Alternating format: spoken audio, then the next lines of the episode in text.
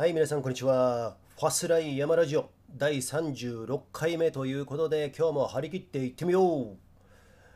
えー昨日はですね、えーお天正岳から、えー、当時さんとね、私の山の兄貴的存在のね、えー、当時さんとね、お送りしたんですけれども、えいかがだったでしょうか。ところで、スーパー行ってね、ビールコーナーとかね、秋味とかいう文言をね見るとねちょっと寂しくなったりする今日この頃なんですけれども絶対秋味買わねえぞみたいなね。最近はずっと一番搾りばっかり飲んでるんですけれども、えー皆さんいかがお過ごしでしょうか？バリバリ山登ってますでしょうか？今日もね喉ねちょっと喉の調子がまたねあのー途中でおかしくなるかもしれないんですけれども、えーそこら辺ね、えご容赦ください。ということで、え昨日ねお天正だけ、えピストンということでね私の提案にね当時さん乗ってくれてですね、えまあその槍っていうものが槍のワンデーがあったんでねあのそれを見据えて、えー一発ね、その手前までね、ピストンやっておくと、あの精神的にもね、ピストンって結構きついじゃないですか、えー精神的にね、またこの道来んのかよ、この上り、ここの下りを今、帰りは登るんだなとかね、そういうのあるんですけれども、まあそういうのも含めて、あのきょうんだいぶ前にやり市やった時にもね、そういうのあるとね、実際の本番にやるとき結構楽なんですよ。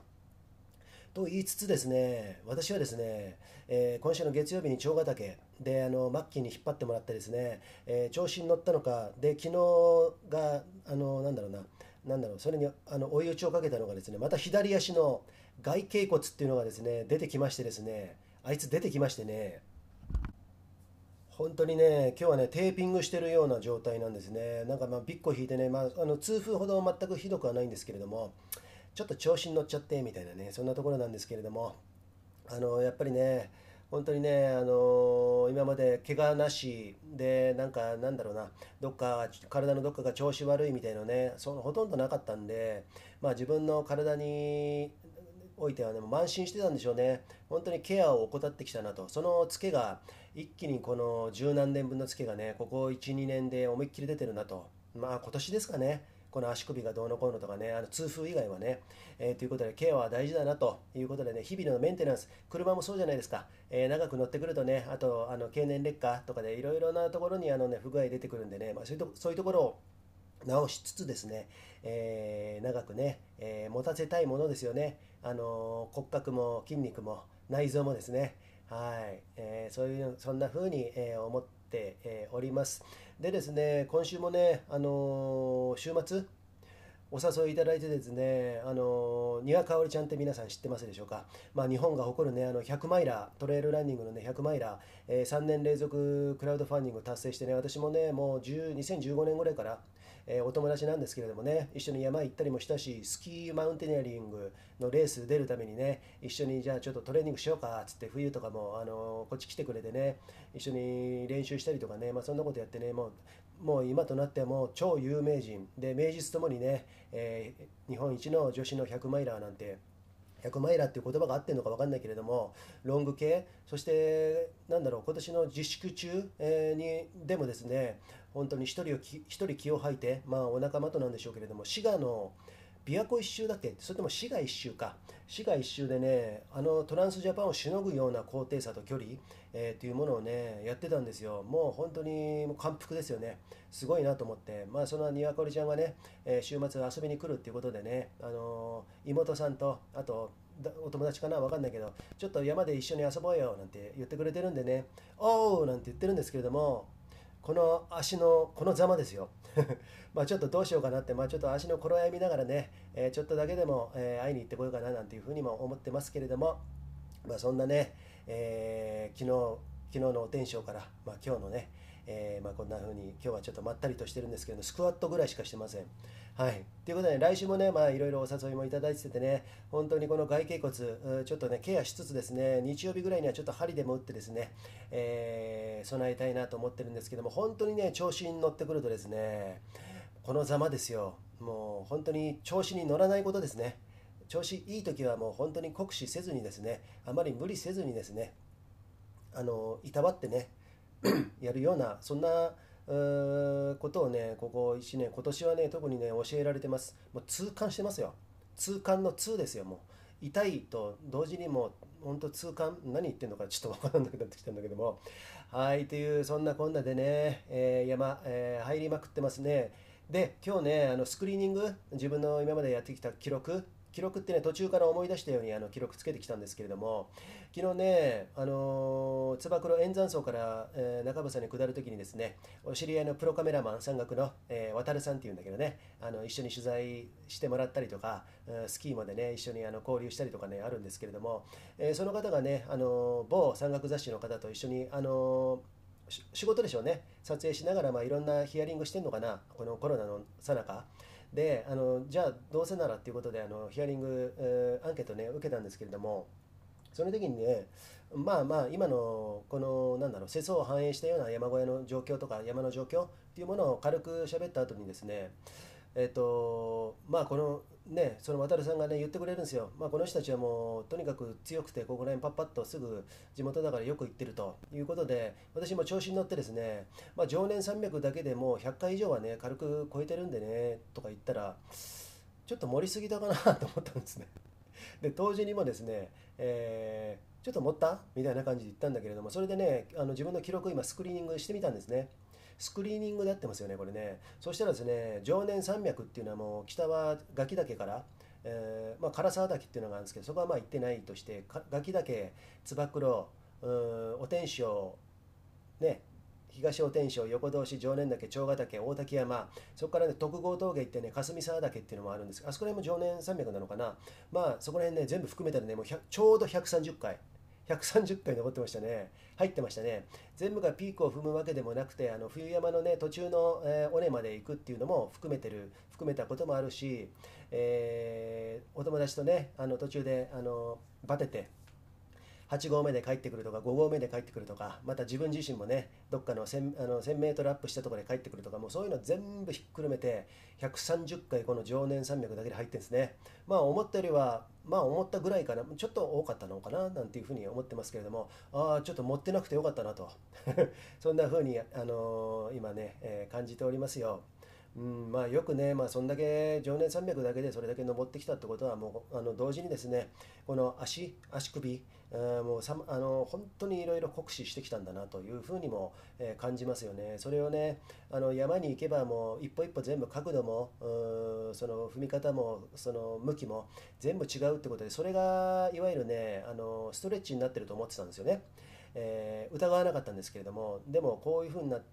えー、ハリキューの方にね足首とても硬いですよっていうことを言われてからですねやっぱりねあのちょっと反省しておりますよ、うん、だから毎日ねちゃんとアキレス腱とか持ってあの足首動かしたりとか、えー、ちょっとその筋の筋肉のところをあの揉んだりとかねアキレス腱伸ばしたりとかねそういうことをやっております。で最近とても調子良かったけど、え昨日にねそのボロが出たというか そんな感じでね、まあ、調子に乗っちゃってねあの、まあ、調子に乗らないようにしようと。いうことでね。でね、昨日は本当にお天正岳、えピストン、え、1ヶ月ぶりぐらいかな、今度はね、前はね、常年ののっこしの方から行ったんですけど、今回中伏の方から常年、あのお天正岳でね、行ったんですけれども、まあ、相変わらずあの表銀座、常年山脈あ、とても素晴らしいですね、気さく振動ですか。うん、で途中に海類岩っていうのがあったりね。あの燕岳の稜線のあの、えー、奇岩。あの岩のね延長ですよ、うん、花崗岩でね。とてもやっぱ綺麗だなっていうことをとてもあの感じました。でねあの昨日ね登る時からですねまああの月曜日に長ヶ岳でちょっとねあのふくらはぎを酷使したらしくて筋肉痛のまま登ってたんですね。それ忘れてて。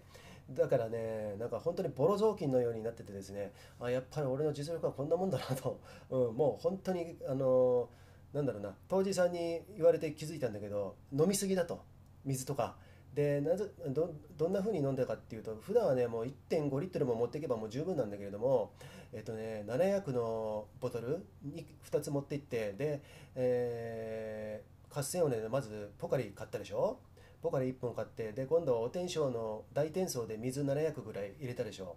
で最後円山荘で CC レモン買ったね。え、であとコーラも持っていったんで大体ね4リットル近くなんですよ昨日。で、まあ、ちょっと余ってたんで、まあ、大体4リットル弱飲んでるということで明らかにそれ飲みすぎですね。何か 何かちょっとおかしいのかなっていうね、えー、ふうには思いますけれども、えー、皆さんどんな感じであの水分摂取してますか？私ね美しが原行く時なんかねもう本当に何も持たないんですよ。車のキーとスマホだけ。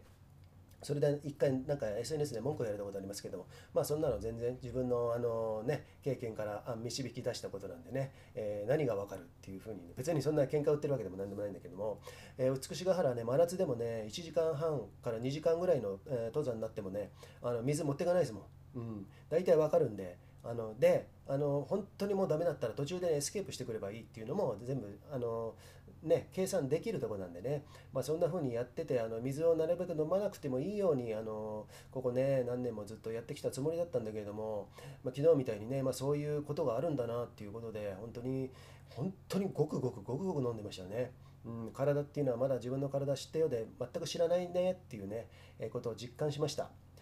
はい、えー、ということでね、まあ、結論的にはね、昨日の登山から、えーまあ、素晴らしかったんですけれども、えー、調子に乗らないことっていうのをね、ちょっと肝に銘じていきたいなと、えー、そんな風に思っております。でね、昨日大天、あの天正岳の山頂でお会いしましたシェルパ斎藤さんってね、まあ、そうだな、もうだって30年ぐらいあの第一線で活躍してる方ですよ。あの執筆とかなとかあの雑誌の連載、あとは、自分でね書籍も出してるでしょうしね。私もねあの当時さんも言ってましたけれども東海道遊歩道全踏破みたいなねそういうのが30 30年ぐらい前の